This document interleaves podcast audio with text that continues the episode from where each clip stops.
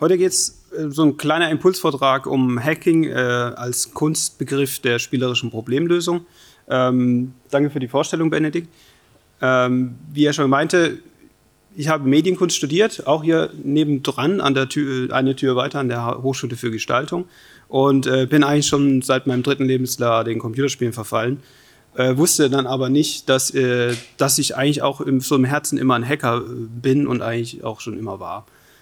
Das ist dann durch meine Promotion über das Thema rausgekommen und ich zeige Ihnen heute mal ein bisschen, was es damit zu tun hat. Nebenbei bin ich noch Gründer und Geschäftsführer der CloudWalker GmbH, quasi so eine Art Medienkunst-Ausgründung. Wir sind eine Agentur für Medienkunst und Design und Innovation, zusammen mit der Carola Böhler, die hier irgendwo im Publikum auch sitzt, ebenfalls Medienkünstlerin aus der HFG. Das Thema Hacking hat ganz viel zu tun mit Modelleisenbahnen. Und zwar war damals Ende der 1950er am Massachusetts Institute of Technology, am MIT, sind das die Urhacker. Die haben viel und gern mit Modelleisenbahnen gespielt und haben allerlei Technologie entfremdet und ihre Modelleisenbahnen quasi gepimpt. Und aus diesem Tech Model Railroad Club entstanden dann verschiedene Sachen. Und diese Hacker transformierten Computer von militärisch genutzten Geräten zu Unterhaltungsgeräten. Wie war die Historie? Das DARPA, das Militärische Forschungsinstitut, hat diesen Cracks damals, weil die eigene Schaltkreise und alles Mögliche löten konnten, ihren Computer zur Verfügung gestellt, aber ohne Anleitung. Also mussten die erstmal auf spielerische Weise herausfinden, wie so ein Computer funktioniert. Und da diese Systeme vorher nur militärisch genutzt wurden, was haben sie gemacht? Ja, 1962, Kunst, wie wir sie im ZKM drüben auch sehen, algorithmische Visualisierung und klar, Computerspiele, interaktive Kunst. 1962, sehr, sehr früh. Wenn man historisch zurückblickt, im ZKM drüben nicht ganz so viel Raum dafür. Wir haben ja auch viele Arbeiten von Nam June Paik. Da reden wir zum Beispiel von ein paar Jahren später, hat Nam June Paik seine Höhepunkte gehabt, wo es aber schon interaktive Technologien, interaktive Kunst sozusagen erfunden wurde. Und Hacking vereint durch seine Historie ganz verschiedene kreative Strategien aus Kunst, Design und weiteren Kreativdisziplinen. Und Hacking einfach mal zusammengefasst, was Ende 1950 so in der Hackerkultur, in der Hackerethik die Grundidee war, ist spielerisch Probleme lösen und dabei die Grenzen des Machbaren erweitern oder erkunden.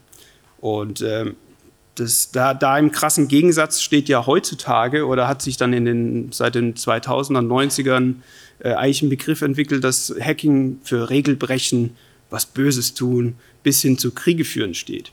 Aber der Urgedanke des Hackens ist eigentlich was ganz Kreatives, was toll Spielerisches, wo wir auch die Überleitung zum Thema Gamification finden. Und das hat ganz viel auch mit der Medienkunst zu tun.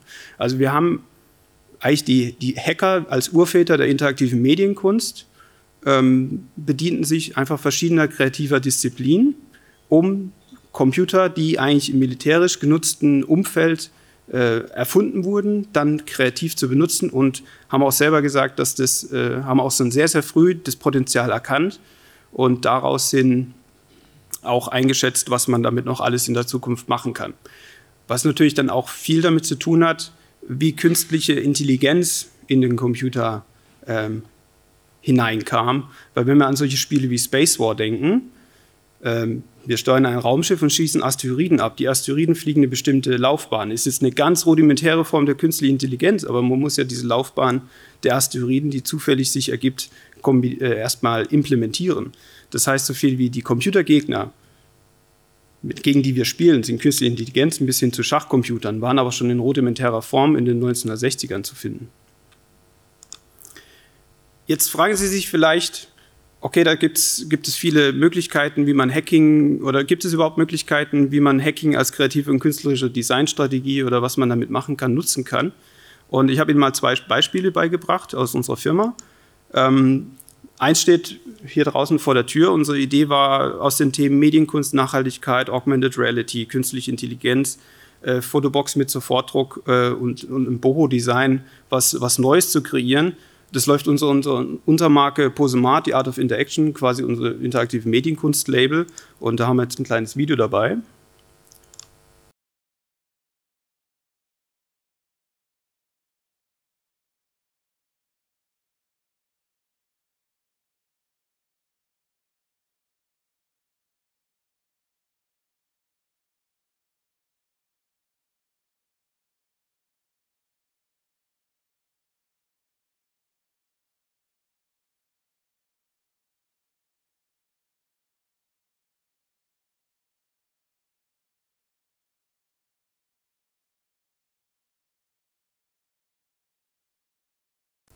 Also das ist eine Unterhaltungsmaschine, eine Spaßmaschine, die Augmented Reality dazu nutzt und die künstliche Intelligenz, die eben mein Gesicht automatisch in Echtzeit detektiert und mir verschiedene Filter über das Gesicht zieht, so wie man das auch von Instagram oder Snapchat im Mobiltelefon kennt, haben wir übertragen auf, ein stationäres Erlebnis, das man für verschiedene Events, Messen, Kongresse etc.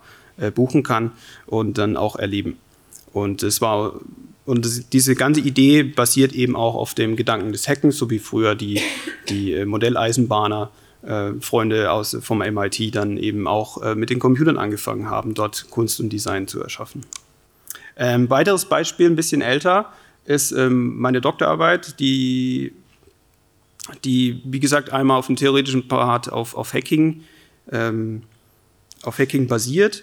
Da ging es um die Themen Medienkunst, Neurofeedback, also Brain-Computer-Interfaces, Mensch-Maschine-Schnittstellen über Gehirndaten, Virtual Reality, Game Design und Zukunftstechnologien oder einen Ausblick in die Zukunft zu geben, was alles mal möglich sein könnte und das eben künstlerisch zu untersuchen.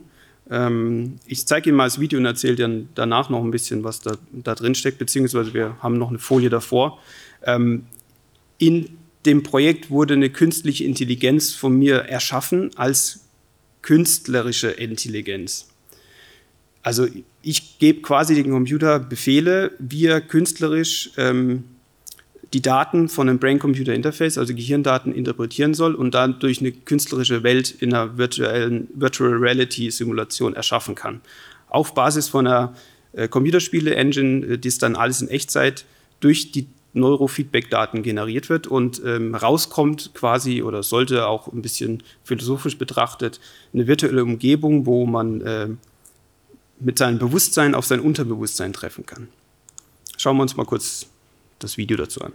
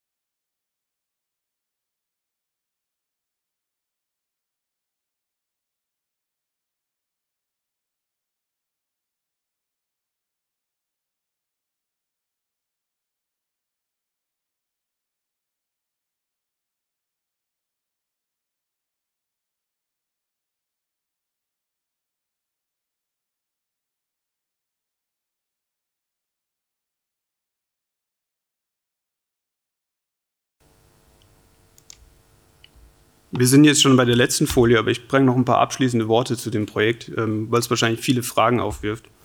Aber es ist ein Ausblick darauf, was uns in den nächsten 5 bis 10 Jahren so erwarten könnte, gerade wenn wir an so eine PlayStation oder sowas denken, auch wenn die PlayStation jetzt noch keine Zahl hat, aber wie man in Zukunft auch mit Computerspielen interagieren kann. Wir reden hier nicht von einer 1:1 Übertragung, was ich denke passiert. Wir können aber bestimmte Muster erkennen. Also wir arbeiten mit Mustererkennung zusammen, was wir auch aus der künstlichen Intelligenz, entschuldigen Sie, so kennen und benutzen diese Daten, um eben diese Umwelt, diese Spielwelt zu generieren. Und jeder Benutzer, jeder Spieler erschafft seine eigene Welt. Also kein Erlebnis ähnelt dem anderen, weil alles quasi auf den eigenen Gehirndaten